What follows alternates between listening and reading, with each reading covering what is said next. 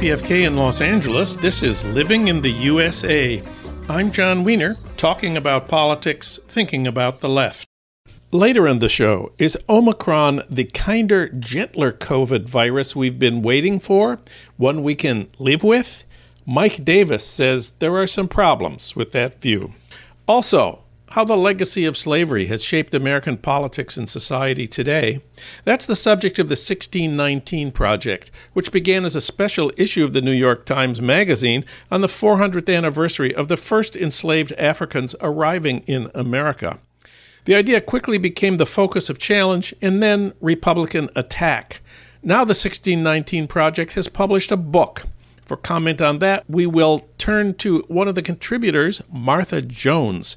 She's an award-winning historian at Johns Hopkins who writes about how Black Americans have shaped democracy in the United States.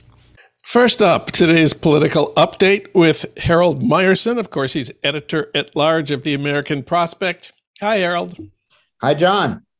Well, the big thing people are worrying about right now is inflation. We've just learned that inflation in 2021 was the highest it's been in 40 years. Republicans say it's Joe Biden's fault, and this is no time to be launching huge new government spending programs like Biden's Build Back Better. What do you say? I say it's a number of things, but mainly the pandemic and the effect it's had on already screwed up supply chains, that so much of what Americans buy and even the machinery with which they make things here comes from abroad on ships that are owned by a handful of companies. They get to ports that need massive public investment to be more functional. They are then delivered by trucks whose drivers are paid so low that the annual turnover rate of long-haul truck drivers is 94%. And everything adds up to things being both slow and more costly. It's worth pointing out that Biden, over the last week, has called out the meat industry, where there's a bottleneck of middlemen. I don't know what the gender-neutral term for middlemen is, middlemen that have been hiking prices. And after he called them out, the price hikes really abated. So there's something the president can do about this, dealing with issues of concentration, monopoly control, and what have you. But far from it being the government being too generous, I think the government needs to clamp down on the kind of situations that have caused the price hikes. And it's particularly apparent in oil. We have a smart piece I just edited for the next issue of the American Prospect, which deals entirely with what's wrong with the supply chain. And the piece is about the oil industry. And one of the... Now, let me just say... Yeah. Sure. In my neighborhood of West Los Angeles, gas now costs $5 a gallon. Yeah. Is that Joe Biden's fault? No. Among the things this article points out is that there was a major shift in domestic oil production in 2021. Up to now, the fracking industry, which has really functioned as kind of an anchor to oil prices. Whenever the OPEC price went up, frackers said, okay, this is our point to enter the market with lower priced oil and gas. And they did up until last year. Then they noted and heard from all kinds of investors who really control much of the economy that they were paying too much attention to production and not enough attention to profit. So they cut off a lot of that spigot, which I suppose is environmentally good. But it also had the effect of putting profit over production. And when you put profit over production, you put prices higher. In many ways, the price of fossil fuel, despite the advent of sustainable green technologies, the price of fossil fuel still is probably a dominant factor in the cost of living. It affects all modes of transportation and much else. So I would say that that is one of the main sources of the rise in inflation. Chuck Schumer said, if you want to fight inflation, support Build Back Better. Are there specific ways that that argument makes sense? Sure. It makes sense in reducing the cost of living in many particulars. One thing, if Medicare is allowed to negotiate for drug prices, that would be a huge cost saving for people who use prescription drugs, which is darn near everybody, and not just Medicare recipients, because once the prices are lowered for them, it's going to be hard to sustain the prices for people who are only 64 and a half and not 65. Mm-hmm. So that's one particular. Another particular in Build Back Better, in reducing what people have to pay out of pocket, would be the thing that Joe Manchin objects to, the child tax credit. Another would be more affordable childcare and universal pre-K, which would greatly reduce what parents of young kids have to shell out to take care of their young kids. So there are a lot of things. There's some things in the original proposal that had dropped out even before Joe Manchin cleared his throat, which he does a lot, such as free community college. The Biden program would greatly reduce tens of millions of Americans' very major out-of-pocket expenses. And there's also a housing component, an affordable housing component in the bill. And as people in your neighborhood, John, and across California and other parts of the nation know, the price of housing in much of the country has just gone through the ceiling. And, it will take massive, in many ways, massive public investment in affordable housing to lessen the fill-up housing rate and bring housing costs back down again.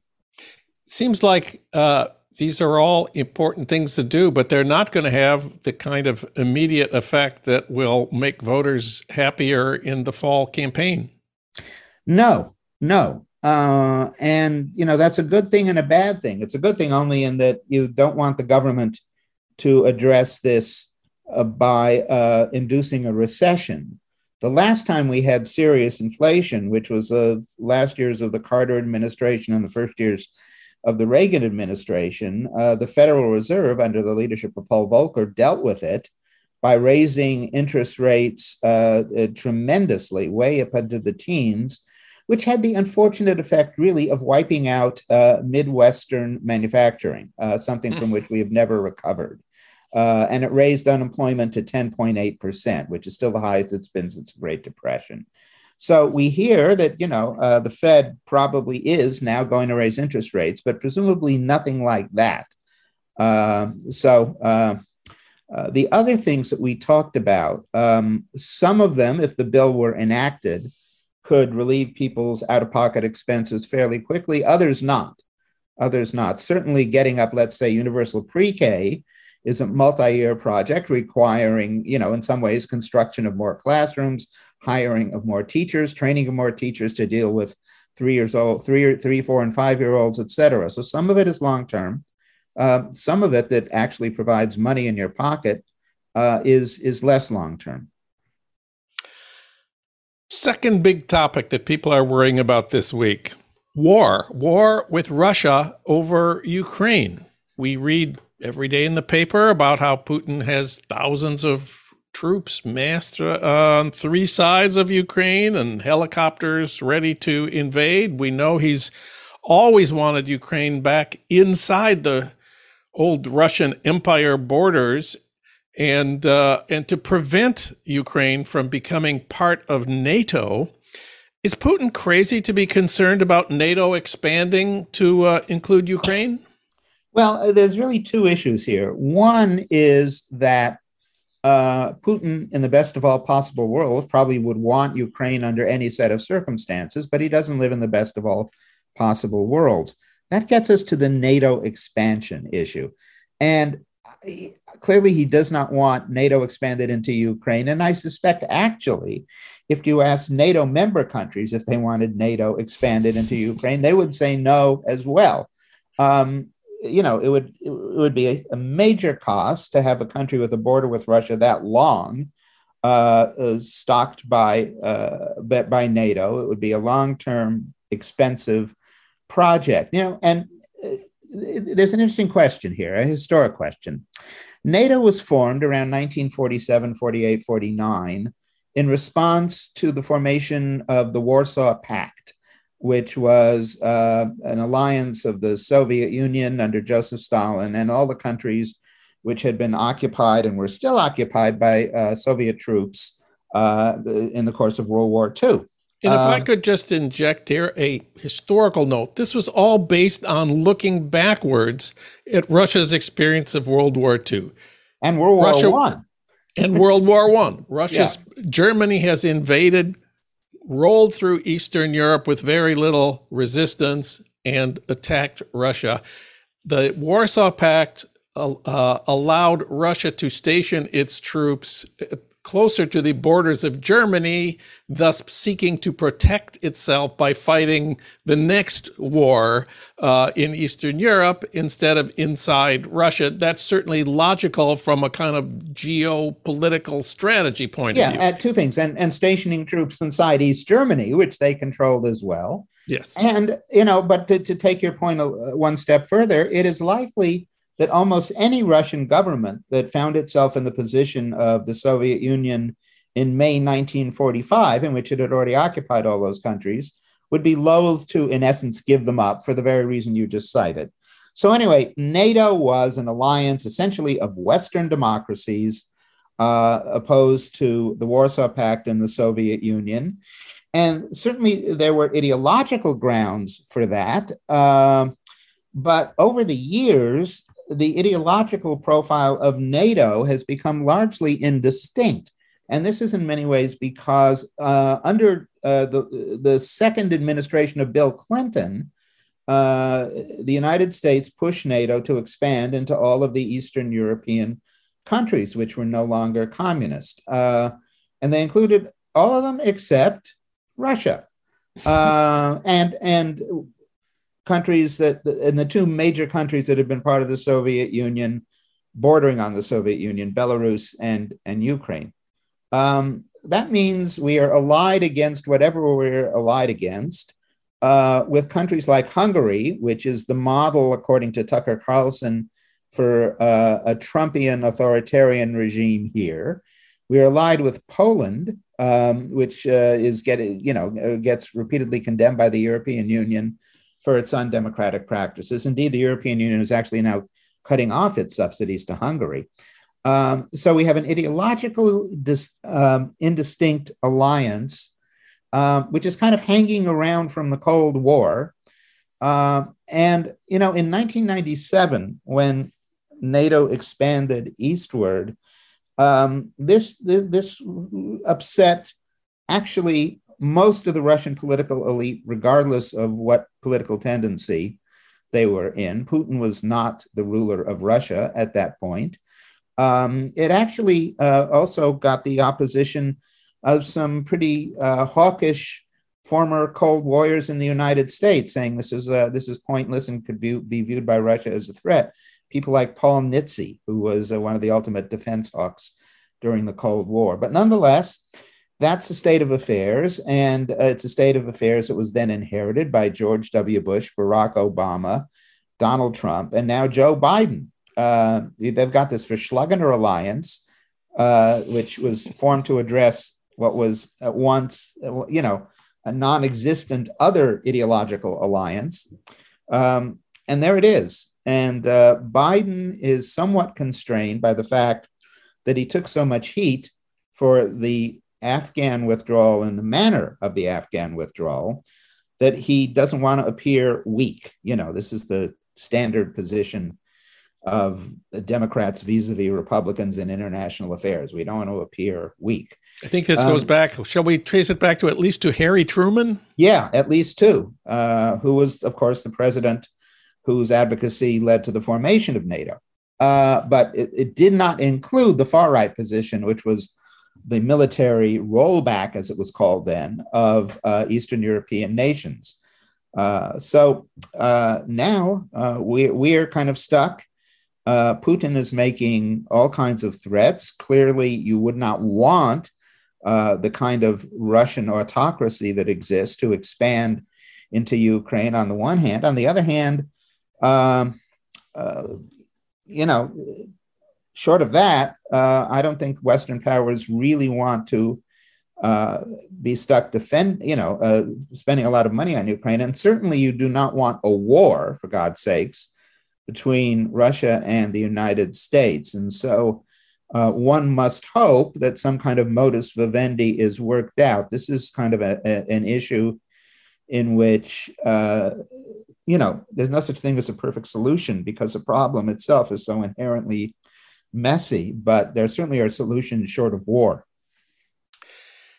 Now for some better news. Let's talk about the state of California, the largest state in the United States, the state who's with a $3 trillion gross state product. If California were a sovereign nation, it would be the 5th largest economy in the world, bigger than the UK, just behind Germany. And it's completely controlled by Democrats. So what can Democrats do in such a wealthy and populous and happy state? Well, one thing they can do is provide universal health insurance. The California Assembly has a new bill aiming to create single-payer health care in California. This would be a system called CalCare. It would make California the first state in the nation to have single-payer in a single state. It would guarantee not just medical, but dental, eye care, and long-term care for everybody in California. You don't have to be old. You don't have to be a citizen. You don't have to be poor. Wow. Wow, indeed. And part of the reason for this is not simply the relative liberalism of California's elected officials, but the fact that since Pat Brown became governor in 1959, the state has had highly progressive taxation. And the state has made it more progressive over the subsequent decades. And the state is home to the wealthiest, tech executives and whatnot, meaning that for the last several years, California has had budget surpluses. This year, I think it's somewhere between $30 and $40 billion budget surplus. Last year, it was close to $70 billion surplus. So when you get that kind of money, what is only hypothetically possible elsewhere, and elsewhere includes, unfortunately, Washington, D.C. and the nation's capital, becomes actually possible in California. Now, Gavin Newsom, when he was running for governor the first time in 2018, may not have paid attention to what he himself was saying, but what he said was that he supported universal single-payer health care. And there's no doubt that the California Nurses Association will remind him of that. Yes. That is why they endorsed him in the primary in 2018. I think there's probably enough support in the legislature, not 2/3 support, but enough support, that these things could get a majority. And that, of course, would be huge, not just for California, but for the entire United States. And we can't let you go without this week's Joe Manchin update. Joe Biden gave a passionate speech in Atlanta this week about the necessity of changing the filibuster to pass voting rights legislation, clearly aimed at Joe Manchin. And maybe even more significant, the United Mine Workers has made public their support for Build Back Better. Joe Manchin has been saying he's doing all this on behalf of the coal miners of West Virginia. Why do the United Mine Workers support Build Back Better? Because Build Back Better includes what's called just transition funds for the mine workers. It understands, as has previously been the case, not very often, unfortunately, but it understands that this kind of change only really works politically and for the people affected if there is serious remediation for the people who lose their jobs. And that doesn't mean if you're being paid $35 an hour as a mine worker, as a unionized mine worker, that working for $15 an hour installing solar panels is adequate remediation. Same goes, I should say, also for oil refinery workers in Los Angeles. They have the similar concerns. So that's in the bill, but Joe Manchin seems either not to be aware of it or doesn't really care. He's siding more with the mine owners who clearly, you know, don't want this transition to a green economy, rather than siding with the mine workers who have supported him in every single election campaign he has ever waged. The debate on changing the filibuster rules will start next Monday. Martin Luther King's birthday. We'll be talking to you a couple of days after that, I hope, to see how it's going. Yeah. Do you have any predictions?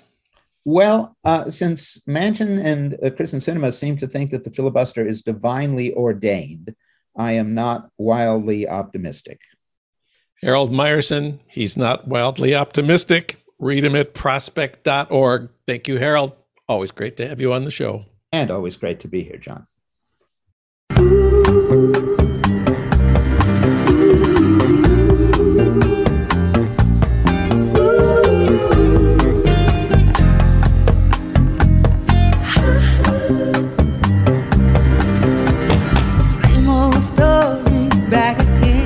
It's the same old story. This is Living in the USA, and I'm John Wiener, talking about politics, thinking about the left. The Omicron variant of the COVID virus is spreading like wildfire. The world is averaging nearly 1.5 million new cases every day this week, and that's twice as many as a week ago. But this variant is notably less lethal. People are significantly less likely to be hospitalized and die from it. So, is it the kinder and gentler COVID we've been waiting for? For comment, we turn to Mike Davis. Of course, he's written many books, including The Monster at Our Door, The Global Threat of Avian Flu, published in 2005, and The Monster Enters, COVID-19, Avian Flu, and the Plagues of Capitalism, published in 2020. And of course, he's written many updates on COVID for thenation.com, where he's a contributing editor. We reached him today at home in San Diego. Hi, Mike. Hi, John. One strategy of viruses for survival is to become kinder and gentler and not kill their hosts. And seems like Omicron is doing just that. The virologists call this attenuation. And that's the solution for people who won't get vaccinated. They'll get Omicron. They're most likely they'll survive and develop antibodies, and that will make their future cases less severe. And then the original Fox News argument, it's just like the flu, will become finally true. COVID will be with us, but at an acceptable level. We could get COVID booster shots along with our annual flu shots.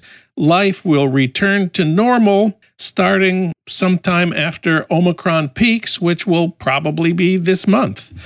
Do you agree with this optimistic assessment? No, not really. To begin with, I think we all have had to recognize that coronaviruses, the SARS-CoV-2 virus, is full of tricks and surprises, and it's evolving in a huge evolutionary space, given it's 3 times as transmissible as the Delta variant, and it'll burn its way through entire new populations which have been unvaccinated.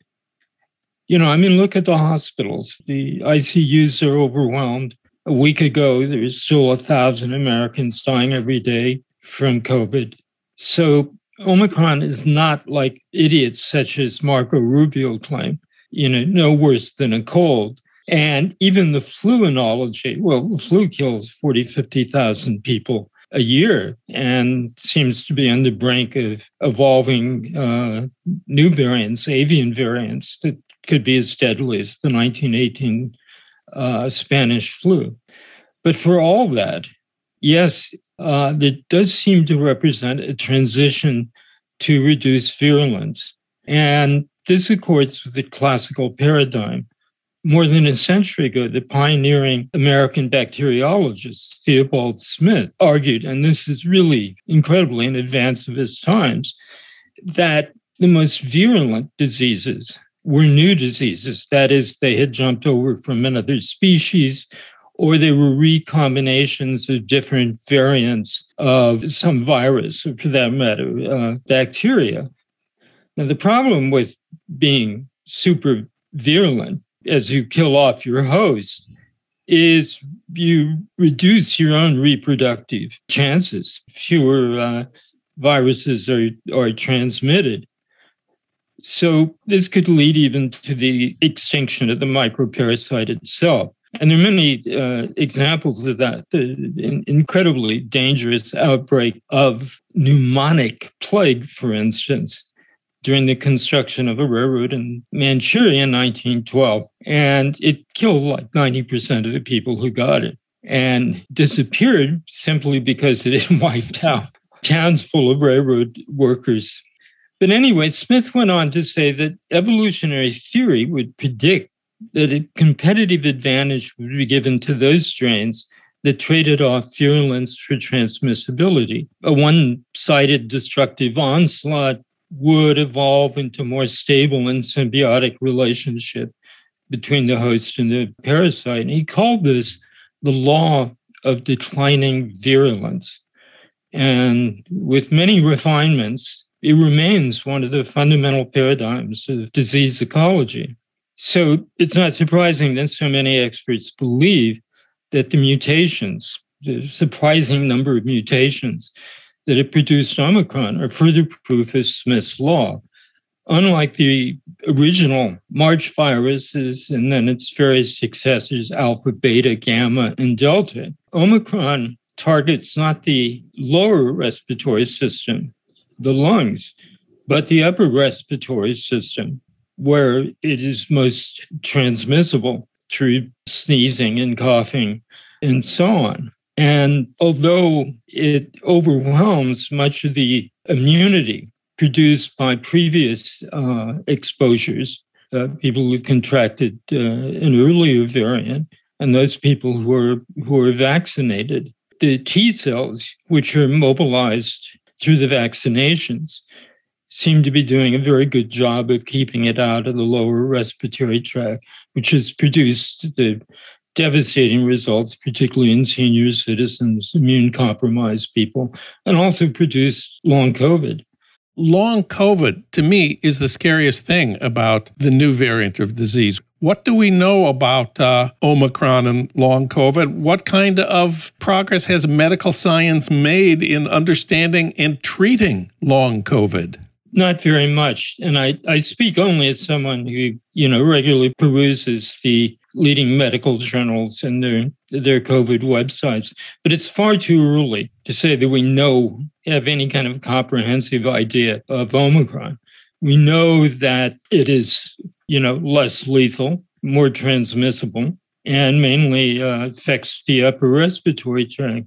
Let me just quote from an article that appeared a few days ago in the British Medical Journal, one of the world's leading medical journals. The author says, even if Omicron does cause less severe disease, its infection rate could still have devastating consequences.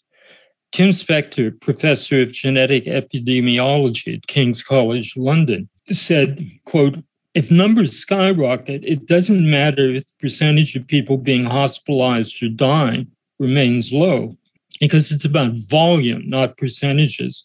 The higher rate of transmission, even in the vaccinated, could have devastating consequences, and hundreds of people could continue to die every week. And as Smith himself so long ago recognized, a stabilizing trade-off between virulence and transmission, host and parasite, doesn't mean that an infection will become benign. Virulence may decline, but only to a moderately lower level. Darwinian logic suggests that the ideal equilibrium from the standpoint of the micropathogen might be a serious but not fatal infection that lasted for more than a week, thus optimizing the production of the virus.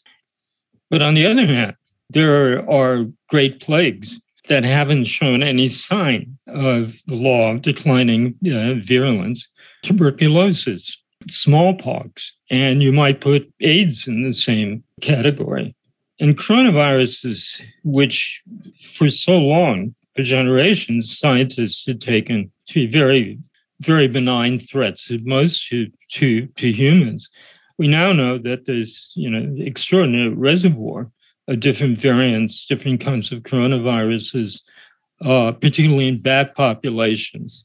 And the environmental and the socioeconomic conditions that have promoted the emergence of new diseases and transfer of viruses from these wild reservoirs into human population, all that remains in place. This is why, we have to recognize that we're not just living through a pandemic, which will assume a mild form, and then we forget about it. We're living in an age of pandemics, and there's a long line, almost like planes lined up to land at an airport, possible new pathogens, which could be as deadly or as transmissible as coronavirus.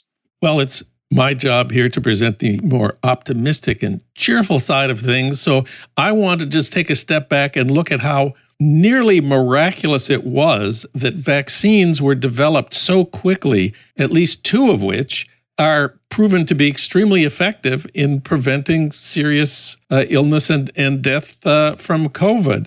This makes a lot of people very optimistic that in the future, biotech will be able to solve all the kinds of problems that you're talking about and that science really does work. But is science applied? I mean, you may have the research, the new technology, but will it become commonly available? Will it be available only to the very rich and not to the poor?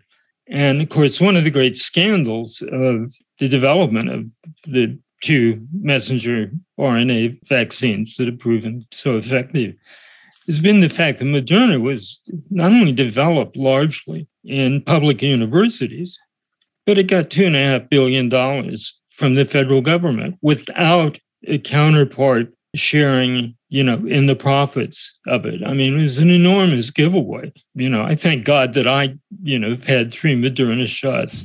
But the lack of any kind of real antitrust consciousness over this whole process. And the truth is that big pharma, which has to be bribed and subsidized and given public research to produce these vaccines, has become a major obstacle to the translation of revolutionary breakthroughs in molecular design and so on into effective medicine for the people. One of my greatest disappointments is how little progressives have been able to influence the debates about the pandemic and about the role of different parts of the private sector, including these private equity-controlled nursing home chains, which thousands, tens of thousands of elderly people died unnecessarily. I mean, the right has almost entirely captured this debate. The nurses, obviously, have been out there robustly picketing and reminding us that a lot of the conditions that were so catastrophic in early 2020 still exist. In fact, in I think about 9 days, Nurses United is going to have a national action because the Biden administration, people were incredulous about this, isn't renewing the emergency safeguards that it had applied after the inauguration. So nurses are still short of N95 quality masks, things like isolation and the number of patients per nurse and so on. This remains a walking disaster for healthcare workers. And I suppose most of all, the failure has been that you would have thought that in a health crisis of this scale, which has produced so much devastation to family and incomes, that Medicare for All would really have taken off and become a crusade. And there are obviously examples where you've had community labor coalitions, support groups for nurses, local actions. But basically, everything's been bottled up in the omnibus bill instead of becoming a cause in the streets. including, national protests that could in some ways steal the issue from the far right and its kind of murderous, homicidal attitudes toward the pandemic. So we've been talking here mostly about the United States, but of course, you've talked about the space for mutation of viruses that the virus finds outside the United States in the billions of people who live in the less developed world. That also needs to be a priority for Biden and for the developed world. Well, yes. I mean, what 2020 exposed was the utter failure of the World Health Organization, of the European Union, basically of almost every kind of transnational organization apart from medical research community itself, which acted with, astonishing solidarity. Chinese researchers in particular were extraordinary, the speed at which they conveyed information and data to the researchers. But otherwise than that, it's been every nation for itself. It's been the rich hoarding the vaccines. And in an environment where fundamental community healthcare, basic medicine, is still lacking for a large minority of human beings. And the question is whether, both in the United States domestically and internationally, whether this pandemic leads to any improvements in basic healthcare and preventative medicine. And the scientific miracles may be there, but the obstacles to delivering this to people are enormous. And in fact, you have to conclude that actually the pandemic in some ways wrecked large parts of primary care. I mean, the number of rural hospitals that have closed, the number of people who haven't been able to get lifeline procedures, whether that's chemotherapy or operations, the number of people who now, with the expiration of the original Biden subsidies and protections, will face, enormous dilemmas, unable to afford or access a lot of the medicine. So everything that was wrong with healthcare in the U.S. and with the relationship between world health establishment and poor people, all this has been exacerbated and gotten much, much worse. It should have been the duty of progressives to take the offensive on these questions. And it leads me to wonder, and I'm almost hesitant to say this, but whether the omnibus Build Back Better bill was not a mistake, because given the balance of power, within Congress, I mean, if the election had turned out into a great Democratic victory, which it wasn't, then maybe it made most sense to have a comprehensive bill. But in the existing situation, the healthcare reform and Medicare for all is kind of ended up on the back burner. Mike Davis, he's the author of, among other things, The Monster Enters, COVID-19, Avian Flu, and the Plagues of Capitalism. Thanks, Mike. We needed this. Thank you, John.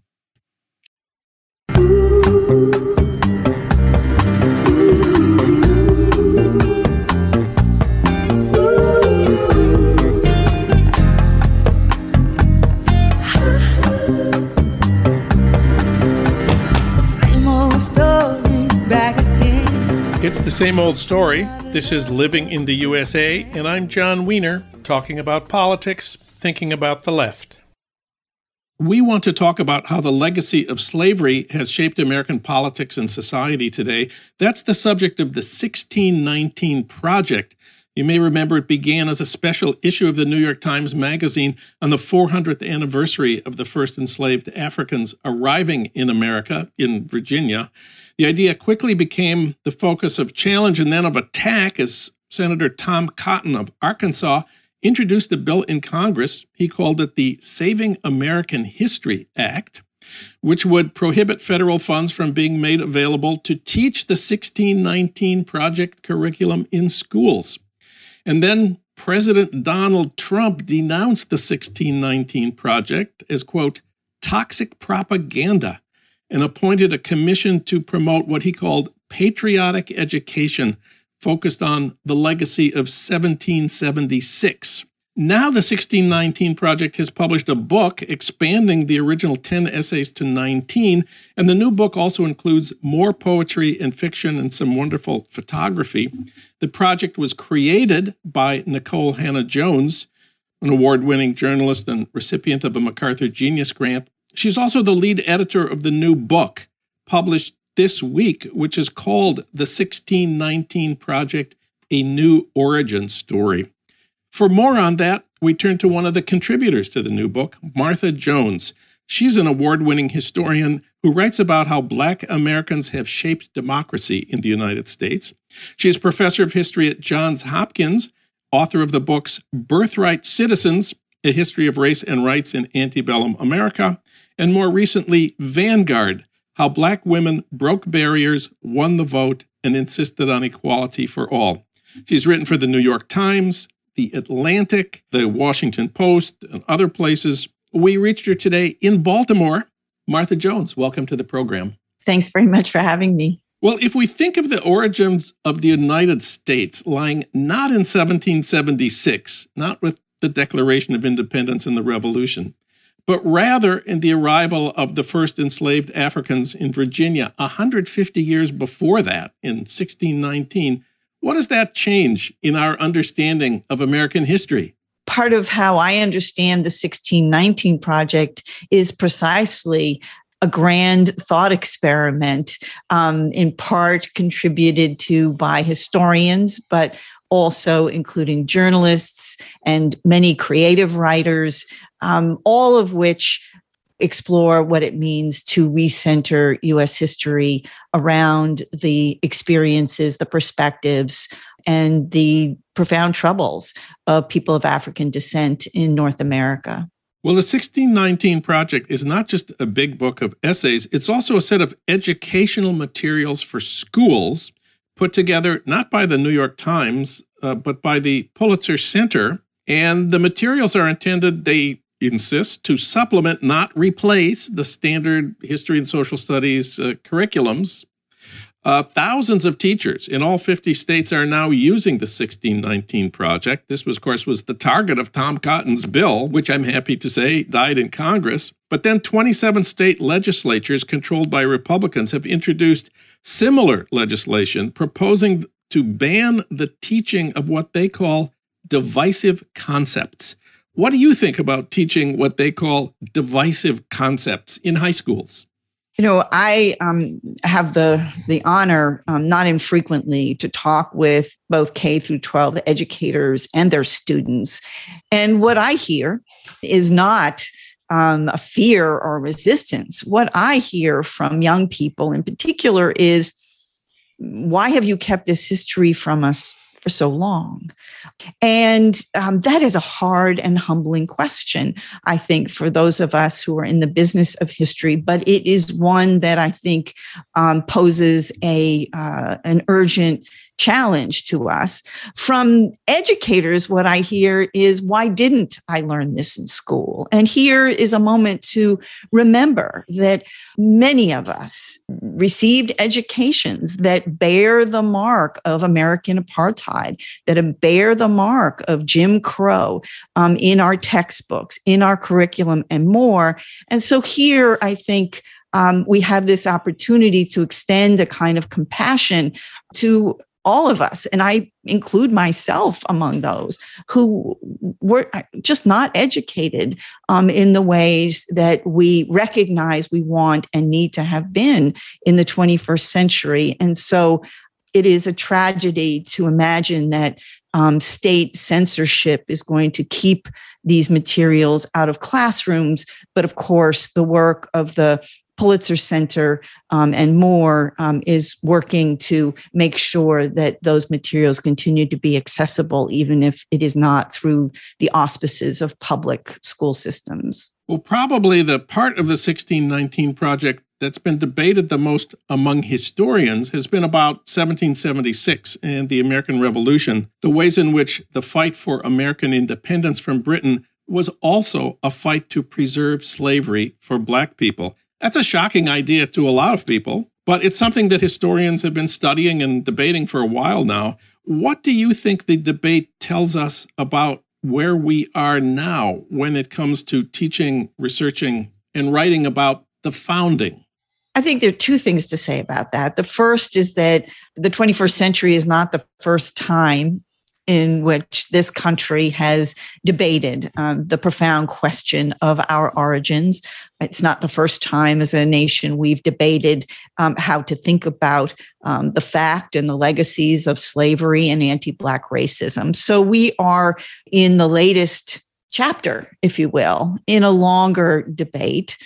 And at the same time, that debate, the one we're in today, is unfolding in a political context in which history is being used as political fodder, which is to say, very quickly we get at quite a distance from the archives, from the historiography, the kinds of things that you and I very much root our work in. And we understand that once again, history becomes a tool, it becomes an implement for political debate. And in this moment, I think it's a debate precisely over who should steer this nation's future, what sorts of ideas should animate it. And we see that as we tussle over whose history is the history. Of course, there isn't ever a well-settled answer to that sort of question at all. That's a political question, not a historian's question. Part of the debate over the 1619 Project has been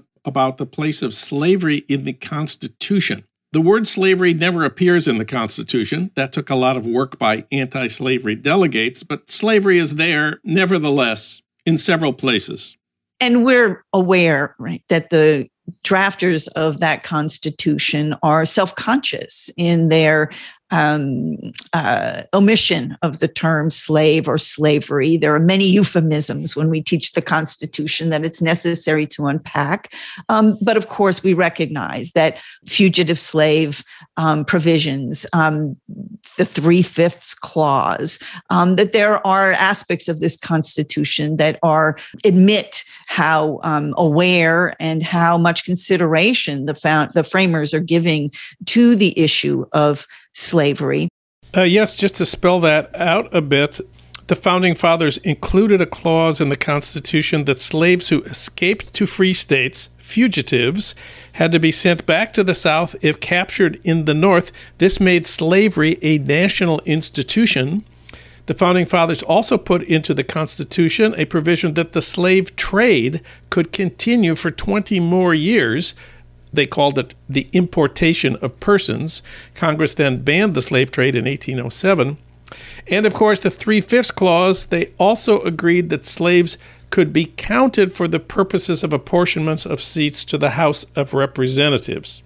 At the same time, I'm a legal historian who has to remind my students that even a document as consequential as a constitution is only a text until the contests in lived experience animate it. And so when I teach the Constitution, I teach it alongside figures like Elizabeth Freeman, enslaved in Western Massachusetts in the Revolutionary era, who will use the Massachusetts state constitution to not only challenge her own enslavement, but the institution of slavery in the state of Massachusetts.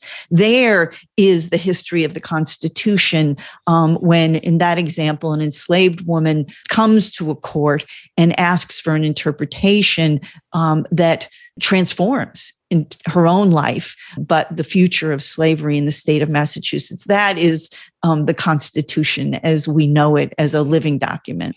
Well, your work asks questions about race and racism in the Constitution. Tell us about that. One of the questions that I've tried to answer is how have Black Americans figured before the Constitution when it comes to the question of citizenship? And one of the things good students of the Constitution know is that it is almost silent about who, in fact, is a citizen of the United States. There are references to citizens, yes, in the document, but never is there a definition. And that lapse right? That chasm really in the Constitution means that Black Americans, even those who have managed to free themselves from the bonds of enslavement, even those folks are faced with a dilemma because the Constitution is unclear about where they stand. You write about Black activists who fought for citizenship in antebellum America. What was their argument? There are a couple of arguments, and these are folks who are really inventing, right, the notion of citizenship in real time. They read the text of the Constitution, and they discover, for example, that the president of the United States must be a natural-born citizen of the United States. And they say, I think reasonably, they argue if the president is a natural-born citizen, there must be such a category, and why aren't we also natural-born citizens? There's no color line in the Constitution, they importantly point out. At the same time, Black Americans are going to speak importantly about their labor, much of it uncompensated and unrequited in the early United States, as another claim to citizenship, another theory of what citizenship might be in the U.S. Ultimately, they fix on the idea of birthright, something familiar to us even as 21st century Americans. And they begin to promote this notion that birth in the United States connotes citizenship in the United States. And they will press for many decades on this idea until finally the 14th Amendment becomes part of the Constitution in 1868. Wow, we just went through a whole swath of time, but I hope the point is clear. So the 14th Amendment established birthright citizenship. 150 years later, Donald Trump won the presidential election, and he said he wanted to end birthright citizenship. He said it was, quote, frankly ridiculous, close quote.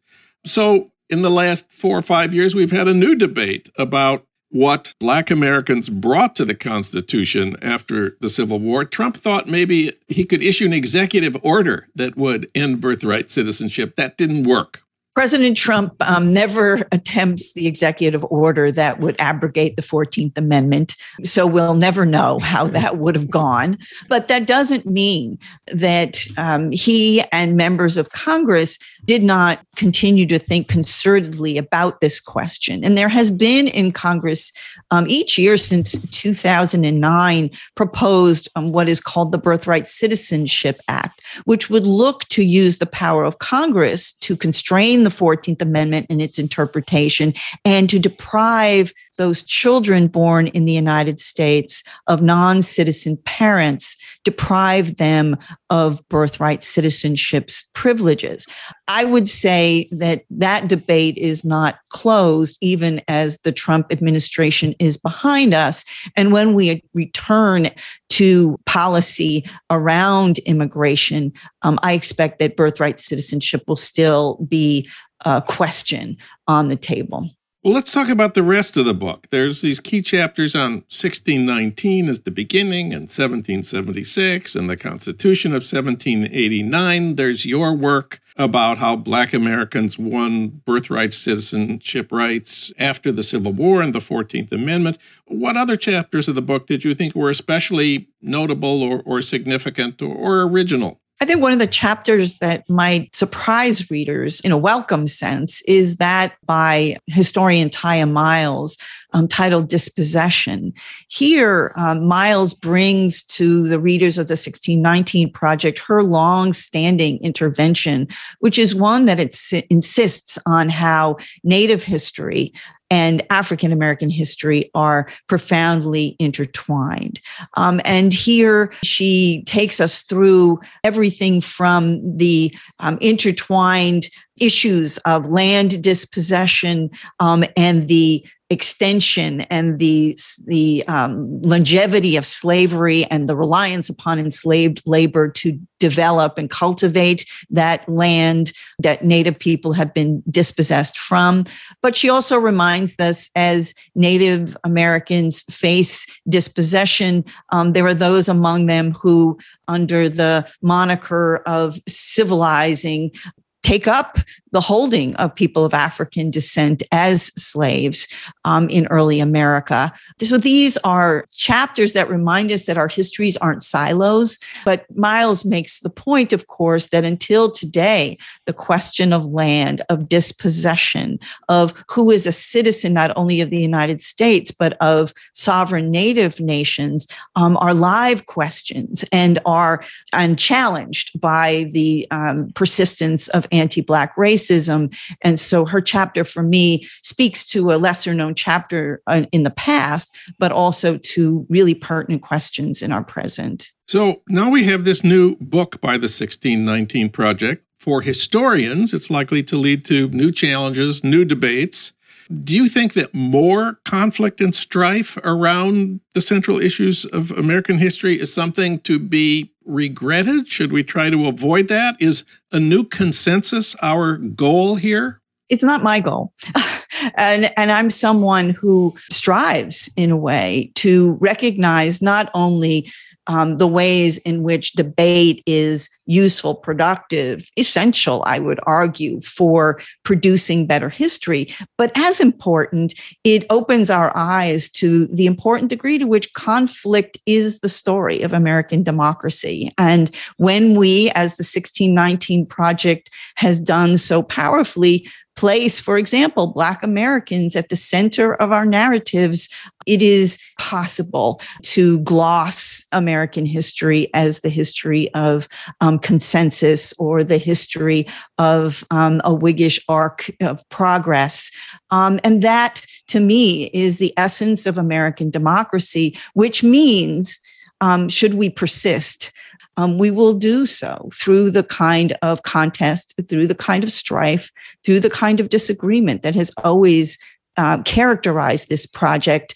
And it will not be limited to the place or the role of Black Americans, but there are many communities of Americans still to be fully woven into our understanding of the past and, frankly, our capacity as a country into the future. Martha Jones, she's one of the contributors to the 1619 Project, the book based on the project created by Nikole Hannah-Jones and the New York Times Magazine. Martha, thank you for talking with us today. Thank you so much, John.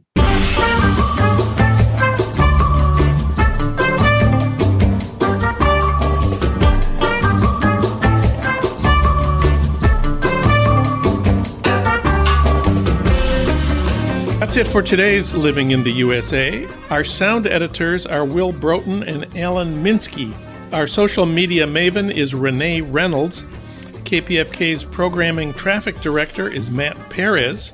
Thanks as always to Rai Cooter for our theme music, Mambo Sinuendo.